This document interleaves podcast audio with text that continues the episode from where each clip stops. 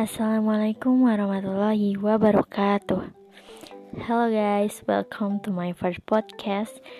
And for the first time, I will discuss about sentences and clauses, type of sentences, and present progressive tense. What is difference between clause and sentence?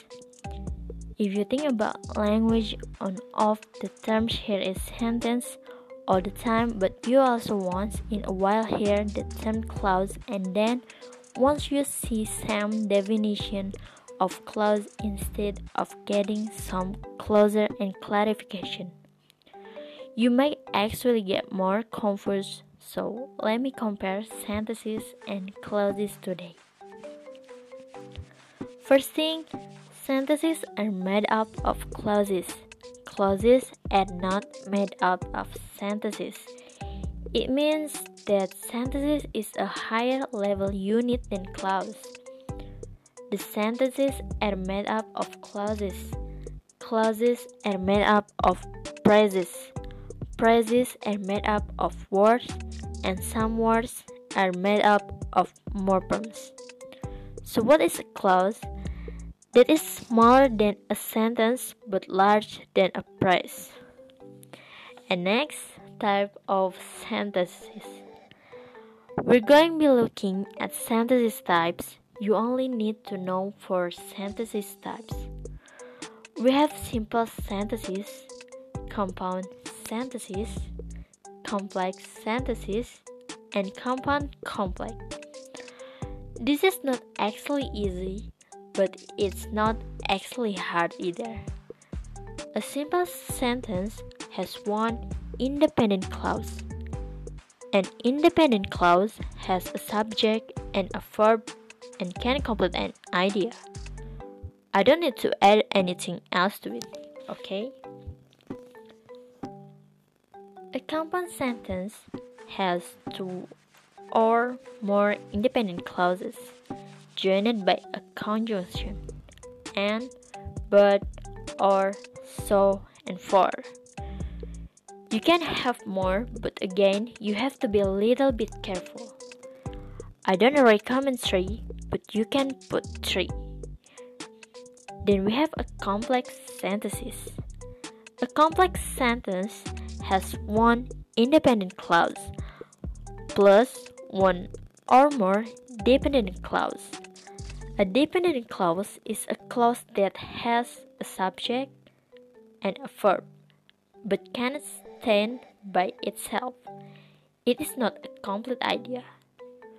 We have three types of dependent clauses.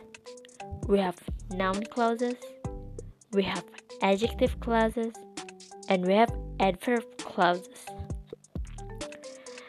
Next, we have compound complex sentences. Here you have to here you have two or more independent clauses again, joined by a conjunction and one or more dependent clause. Okay, so you have basically all the elements in this sentence. Then, when you have all this stuff, you can add as many complements or basically extras as you want. So let's look at an example. We're going to start with a simple sentence. Mm,